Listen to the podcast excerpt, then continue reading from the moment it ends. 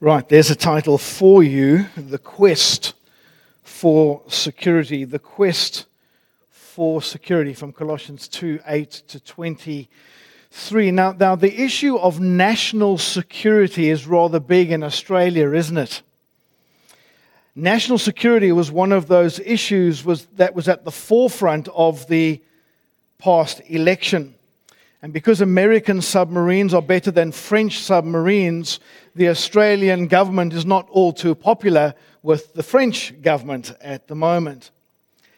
But the threat to national security from China looms like an ominous cloud over the South China Seas. Australia feels very, very insecure against the might, the growing power of China. Let me ask you a question this morning. Are you a secure or insecure person? Are you someone that battles with insecurity? Here are a couple of definitions of insecurity that'll hopefully come up on the screen. Insecurity is uncertainty or anxiety about oneself, including a lack of confidence. Insecurity is the state of being open to danger or threat. Insecurity is the feeling of inadequacy and uncertainty, not feeling good enough. Insecurity, therefore, has many faces. Insecurity manifests itself in different ways in different people. And a very common feature of insecurity are the anxious feelings that go along with it. We get that anxiety that comes from feeling insecure. And then what people do in order to try and subdue the anxiety, they try and do certain things. You will often find that people that are very, very controlling are very insecure because one of the ways in which they try to control their insecurity is to control people and things. Let me give you a very personal example of insecurity from someone, myself, who has been very acquainted with insecurity over his life. I, uh, I, grew up as an only child, and due to unknown circumstances at the time, I grew up very isolated and starved of relationships. I entered the church, I was converted, and in coming into the church, I came into relationships with people who loved me. But I was so insecure in myself and in those relationships that I always had this anxious insecurity that somehow I was going to lose those friendships or I might do something to stuff them up. At one particular time, I was friends with this particular couple who loved me. One day, in a rather insecure state, I went out and I bought them a gift. I didn't buy them a gift because I love them, I bought them a gift to quell my insecurity with regards to them. Somehow thinking that my gift would ease my insecurity.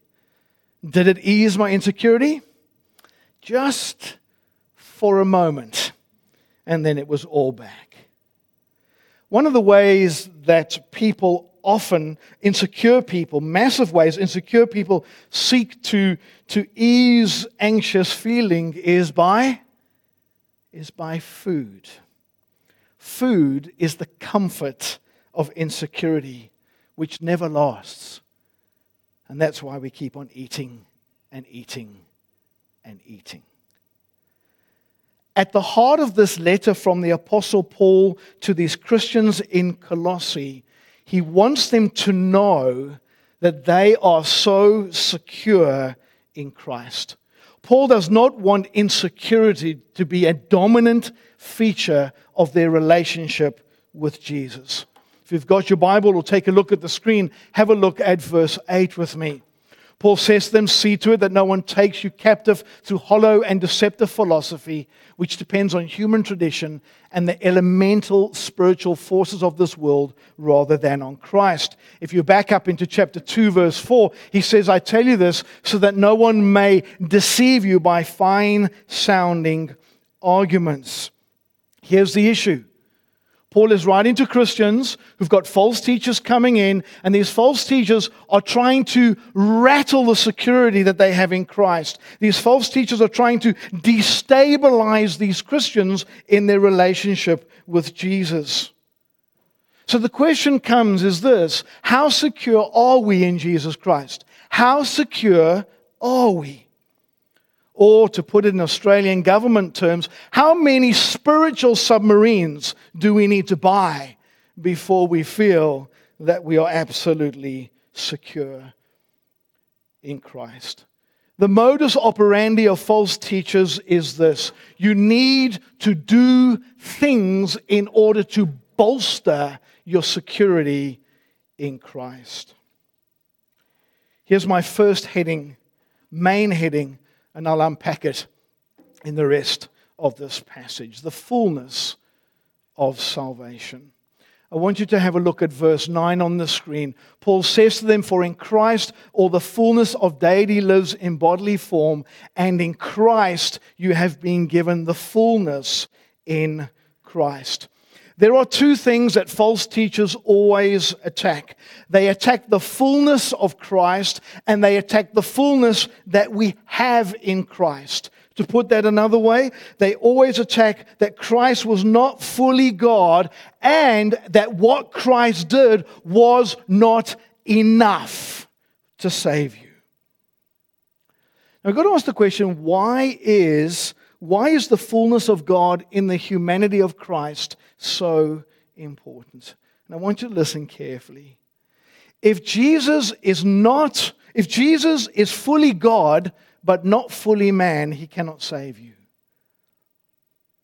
If Jesus is fully man and not fully God, he cannot save you. Why? Because it is God that's got to reconcile man to him self. Therefore, Jesus must be God. And it's only a man or a human being that can pay for the sins of another human. So Jesus has got to be, or the Messiah has to be, human. Jesus Christ, fully God, fully man. For in Christ, the fullness of deity lives in bodily form. And if you've got your Bible, just look at verse 10 again for a moment, where it says that He is the head over every power and authority. If Jesus is not God, he cannot possibly be the head over every spiritual, unseen authority and power because only that authority belongs to whom? To God Himself. But the thrust of the passage is in the first part of verse 10. Let me see if I've got it coming up. Uh, I want you to have a look at that verse. Uh, the, the, the thrust is in Christ you have been given the fullness in Christ. Let me try and explain it to you this way. The fullness of God is in Christ so that we can receive the fullness of everything that He did. The fullness here is not the indwelling spirit. The fullness here is the complete benefit of salvation that you receive because of what Christ has done. To put it one other way, there is no lack in Christ and there is no lack in what he did, so that when you're in Christ, you get the full package of salvation. You get absolutely everything, so that there need not be any insecurity in you. Perhaps I can explain it this way, and I hope you can see us see this for just a moment. I want you to imagine these two cups. And I want you to imagine that one cup, they're both salvation. Here's what it looks like in Christ. If you're in Christ, what Paul is saying is that if that is the cup of salvation,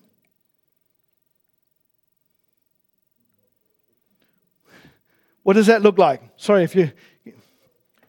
What does it look like? What, what, what's going on here? The cup is absolutely full. That is what you have in Christ. You with me? That's the fullness that he's talking about. Here's false teachers. You see the difference? The cup is not completely full, and you need to do the extra. You got to top it up with your own works or effort, or whatever the case. And here's what I want you to see in the passage. I want you to see, and I, want, I hope it's going to blow you away. I, I want you to see the full, the full salvation. Woo! Got the shakes. Mm. I want you to see something of the full salvation that you have in Jesus Christ. Here comes the first one. Follow with me. I want you to have a look at verse 11 the circumcision of the heart by Christ. Have a look at verse 11 on, um, on the screen. In him you were also circumcised with the circumcision not performed by human hands. Your whole self ruled by the flesh was put off when you were circumcised by Christ. So here come false teachers. They come in persuasively and say, yeah, well, you know, you've got, you've got Jesus, but you need to top it up by getting circumcised. And they argued persuasively. I mean, after all, didn't every Jewish boy get circumcised when he was eight days old? Yep, right? Wasn't Jesus circumcised? Yep. Didn't, G, didn't God say that, that, that, that circumcision in the Old Testament was an eternal command? Yep.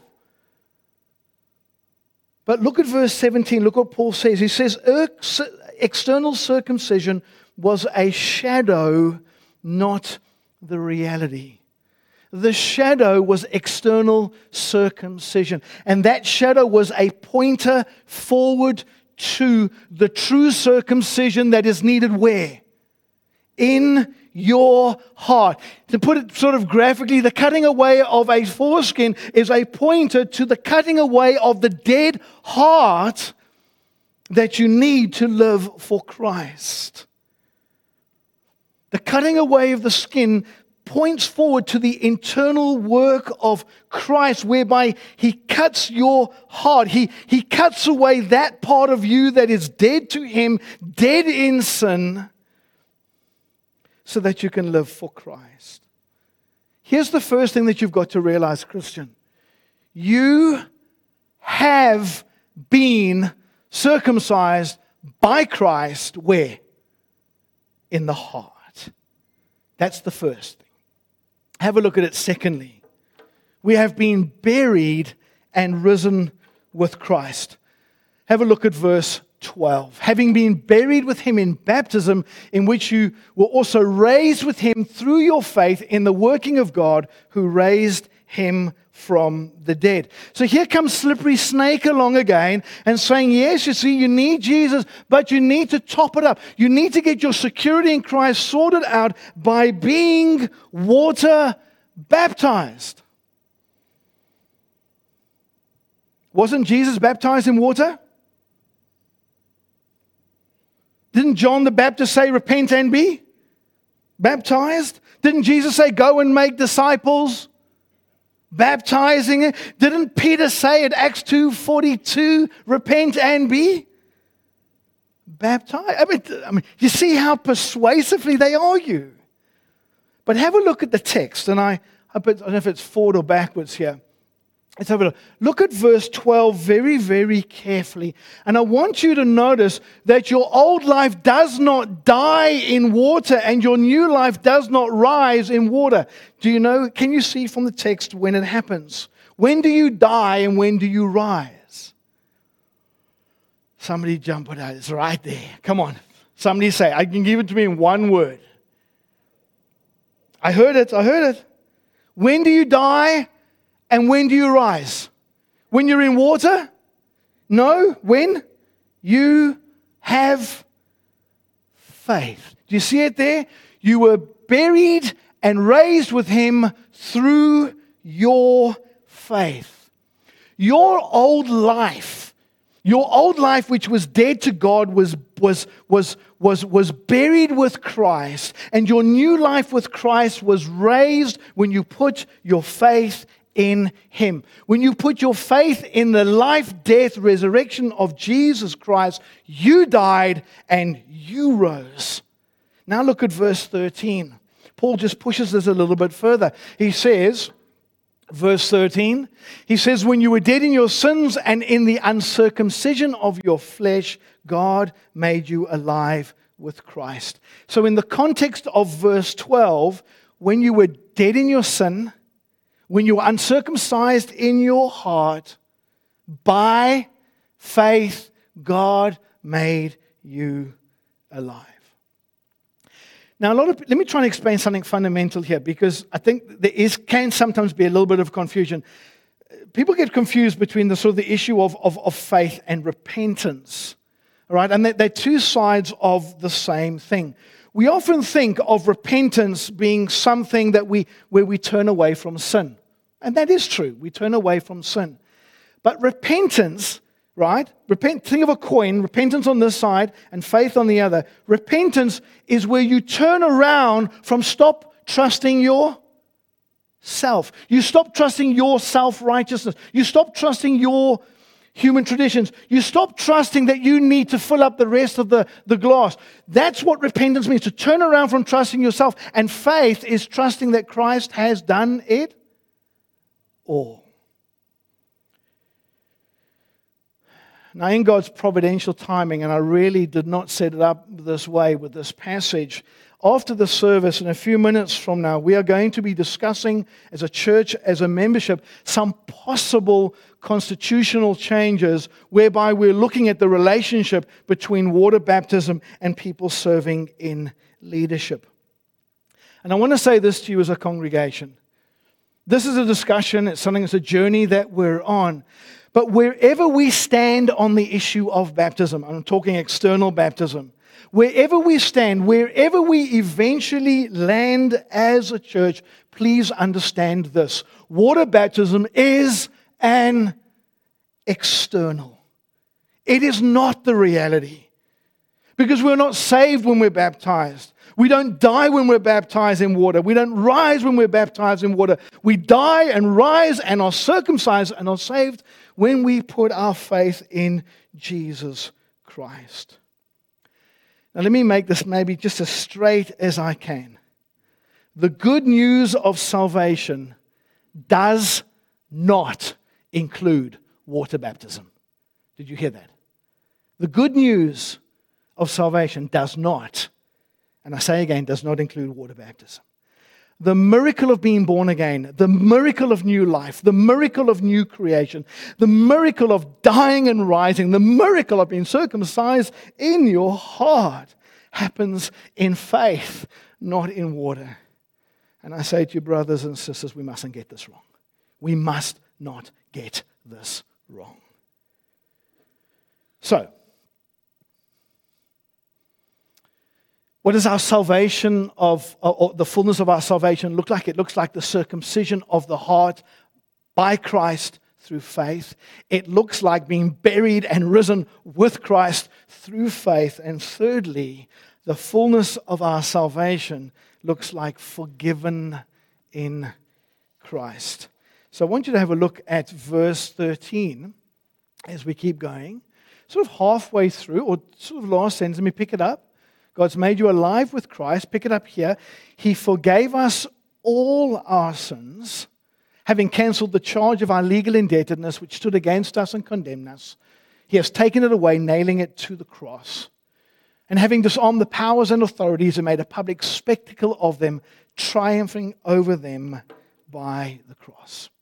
Now, just to so you get the fullness of your salvation, let me ask you a question. How many of your sins has Jesus paid for? How many? Has he paid for all the ones in the past? Has he paid for all the ones in the present? Has he paid for all the ones in the future that you're still going to do? Are you sure? Really? Let me give you some options. Have a look at the screen. Here's some of your options when it comes to how many sins Jesus has paid for. Maybe it was many. Maybe it was some. Maybe it was most. How about nearly all? How about plenty? 99% of your sins.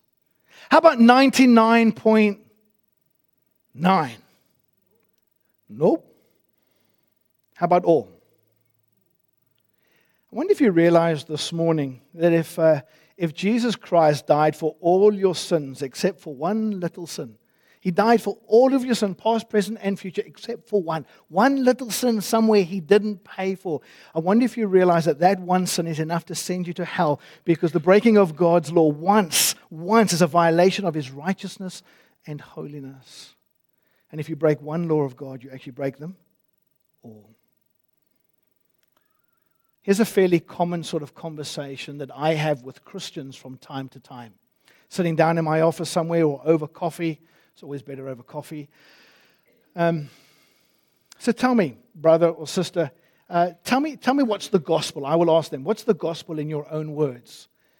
And they may reply something like, Well, Jesus died on the cross for all my sins and rose from the dead. And I get very excited. Very, very excited that. So that's, that's fantastic. Let me follow up with a question and ask you this. So, if you were to die tonight and stand before Christ, would Christ let you into heaven? And very the answer comes back, ooh, um, mm, well, uh, um, mm, I'm not, not sure. I've got lots of doubts. Oh. I say, well, tell me about your doubts. Tell me about your insecurity. They say, well, you know, here's the problem. I don't read my Bible enough. And I don't pray enough. And I'm struggling to pray. And I've, oh, I've just slipped back into watching fill in the blank. I keep sinning. I've lost my cool or my temper. Do you see the problem? The problem is that we often do not believe the gospel we believe. Can I say that again? The problem is we often do not believe the gospel that we actually believe.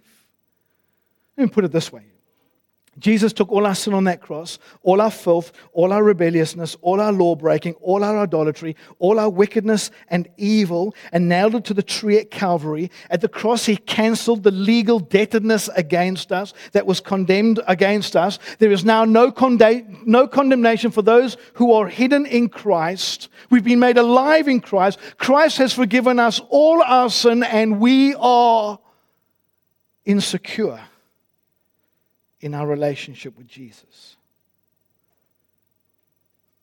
Let me turn it this way.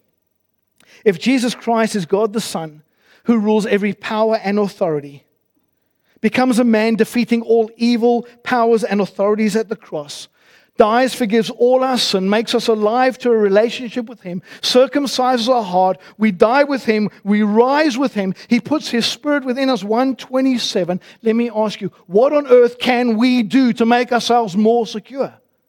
What can we do? What possibly more can we do? If the cup is full, what can you do to add to it? The answer is nothing. Absolutely nothing. Here's a wonderful, wonderful verse in Galatians 2 21. Paul says, I do not set aside the grace of God, for if righteousness could be attained through the law, Christ died for nothing.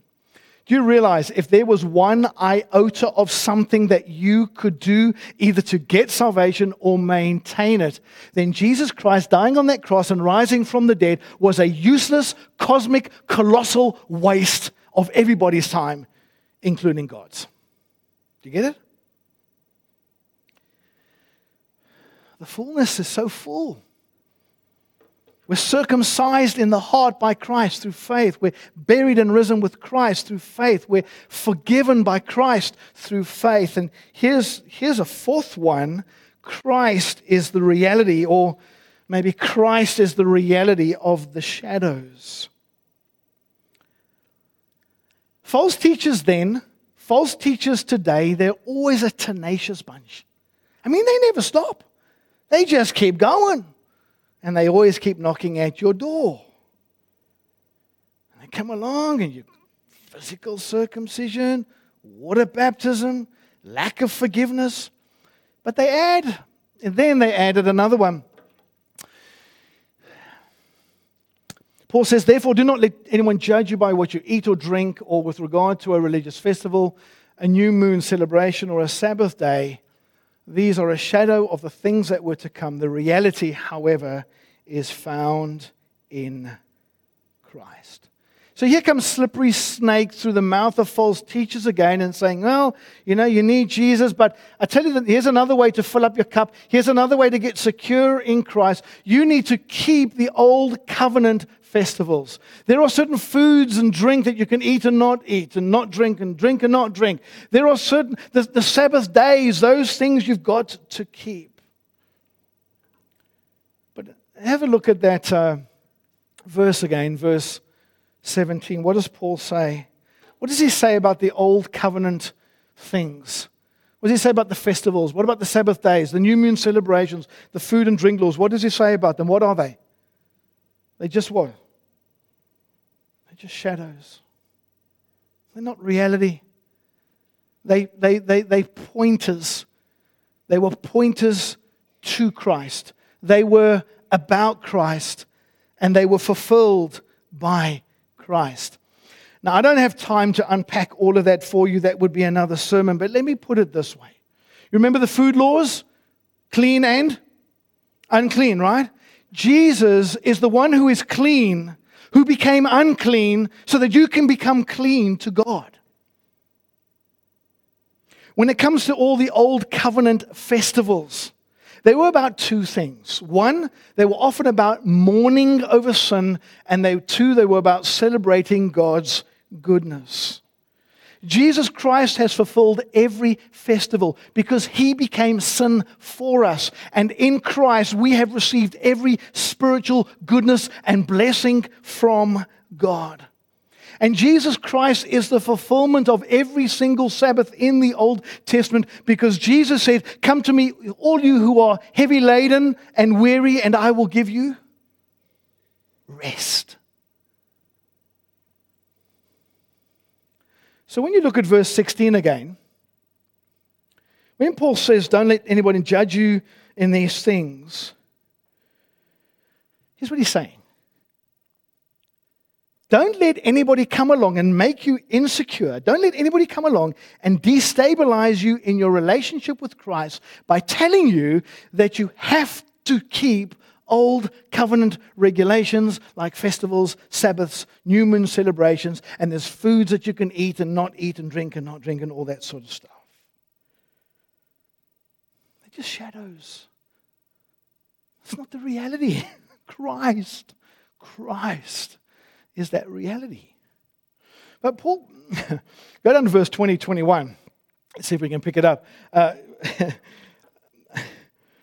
Paul pushes it a little bit further in verse 20, 21. He says, Well, down the path, since you died with Christ to the elementary spiritual forces of this world, why, as though you still belong to this world, do you submit to its rules? Do not handle, do not taste, do not touch.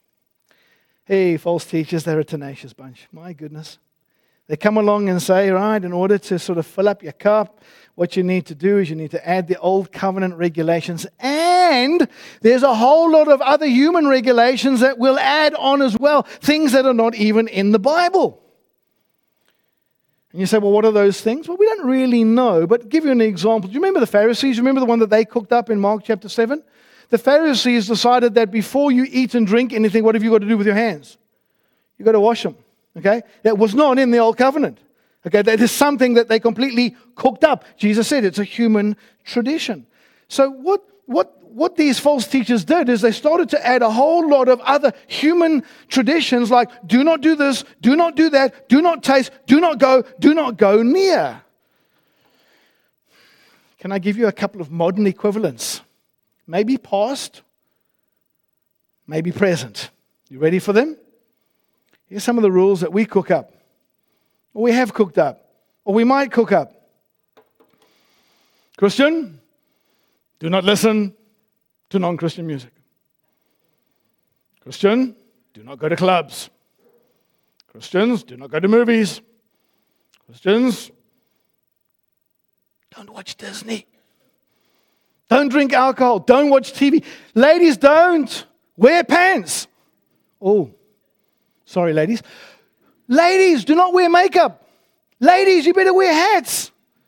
Oh, but we've got masks on. Maybe that's an equivalent. That's cool. Uh, do not play sport on Sunday. Don't go to the shops on Sunday. You better have communion every week. You better only sing hymns. Always say grace before you eat. And the big one Christian families must always have family devotions. Uh, see, because if you don't, then your cup is not what? Mm, it's not quite full. You're not quite there. Ain't quite arrived. I'd love to hear from you afterwards if you've got a do not something that's not on that list. Would you tell me afterwards and be honest? And then I can cry with you and commiserate with you. That'd be good. Now, got your Bible, it's not on the screen. See what Paul says. Look, he says, he says what they do is they add a whole lot of do's and don'ts in non moral things. They look wise. Oh, it looks so good. It seems to have the appearance of humility. But look at verse 22 and 23. What he says about these things, they are human traditions, they are human regulations, they are absolutely useless, and they are not a mark of humility, they're a mark of arrogance and they're a mark of legalism. That's another sermon in itself. How full is your salvation, brother and sister? How full is your cup? Circumcised in the heart, buried and risen with Christ, forgiven by Christ. Christ is the reality, meaning that He's fulfilled all those old covenant regulations for you and let me give you the final one in my list the experience. I've just called it the experience of faith. So look at the passage again, verse 18 and 19. He says, Do not let anyone who delights in false humility and the worship of angels disqualify you. Such a person also goes into great detail about what they've seen. They are puffed up with idle notions by their unspiritual mind. They've lost connection with the head, from whom the whole body, supported and held together by its ligaments and sinews, grows as God causes it to grow. Here's the deal false teachers come in and they say, Listen, there are a whole lot of mystical experiences that you can have, should have, if you really want to be secure in Christ. And one of the things that the false teachers did is they were into somehow, they were into the worship of angels and a few other weird and wonderful things that's too boring to tell you. And what they were saying is this we're connecting to the divine in a way that you're not.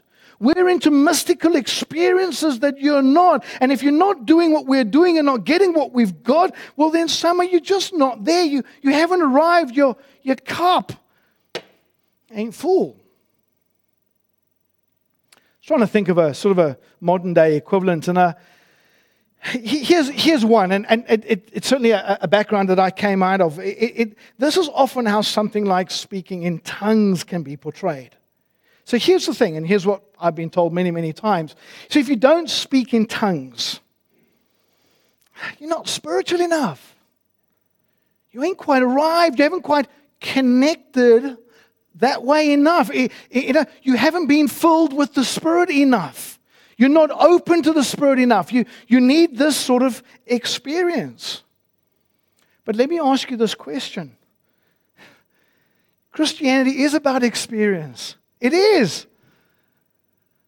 What kind of experience is it? It's an experience of faith. It's faith. That's the experience. Let me show you what I mean. Back to verse 12. When did you have the experience of dying and rising?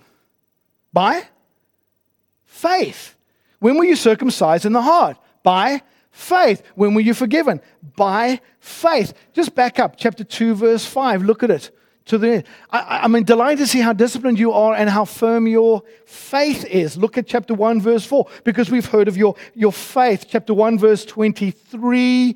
If you continue in your faith. It's not about some sort of weird mystical experience. I almost want to put it this way. It's almost, it's, it's not what you feel, it's what do you believe. Put it another way. It's not a heart set on fire by mystical experience. It's a heart set on fire by faith in the Christ who is full of God and has given us fullness in every single thing that he has done. Put it to you this way Jesus Christ did not die on that cross and rise from the dead so that we can have some sort of mystical experience with angels, speak in weird languages, and commute with, and commune with dead people. He died and rose so that we can have the fullness of everything that He's done for us that is received by faith. Now, let me put it to you this way here's the experience. When you have truly put your faith in Christ, there will be an experience of joy and gratitude. When He truly becomes so full to you, and when you realize your cup is so full that it's actually like it's overflowing, there will be joy. There will be gratitude. There will be hope. That's the experience that we're after. So, let me start to wrap up.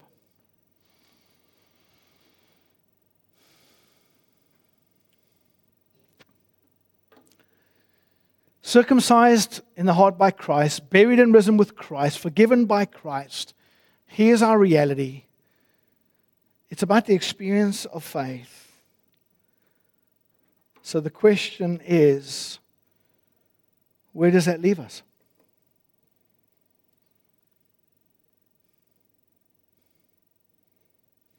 That's where it leaves us. It leaves us secure. I don't have to buy his love, like my stupid efforts to buy the love of my friends. You realize that Christ is he's so he is so complete. And what he did at the cross and in his resurrection, what he did was so complete. So when we put our faith in him, we're so complete. We have everything. The cup is absolutely full. We're so secure. And so, what that means is when those doubts do creep in, and, and, and when those insecurities do creep in from whichever angles and false teaching and lies that we believe, what have we got to do? You've got to get your eyes off yourself and you've got to get them on Jesus. And so cliched. Turn your eyes upon Jesus and look full in his wonderful face and the things of this earth. The, the, the problem is that when we're insecure, we're just looking at ourselves. We've taken our eyes off Jesus. And somewhere we've got a little bit of spiritual amnesia where we've truly forgotten just how full that cup is. Let me put it one last way and I'll close. Can I just give you a list? They all, I haven't put all the Colossian references, but they all come out of the book of Colossians. Can I? When you've had, let me put it this way to you, when you've had the experience of faith, can I give you a list of everything that is yours? Can I show it to you? And this is just a little snippet. This is the tip of the iceberg. Let's make them nice and big, please. Uh, I think they're, they're as big. Here's number one one, when you've had the experience of faith, you are circumcised in your heart. Two, your life, your old life has died with Christ. Three, your new life has risen with Christ. Four, all your sins are forgiven. Five, Christ has fulfilled all the old covenant laws and regulations for you. Six, Christ is in you. Seven, you are reconciled to God. Eight, you are redeemed. Nine, you are righteous. Ten, you are in the kingdom of the Son and the kingdom of light. Eleven, you have a hope stored up for you in heaven, which cannot spoil, perish, or fade. How secure are you?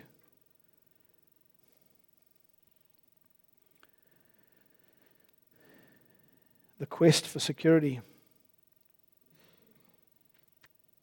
And here's a great, great translation of verse 10 For in Christ all the fullness of deity lives in bodily form. And in Christ, you've been brought to what? You've been brought to fullness. The quest for security Make sure that we don't live in the shadows. The quest for security.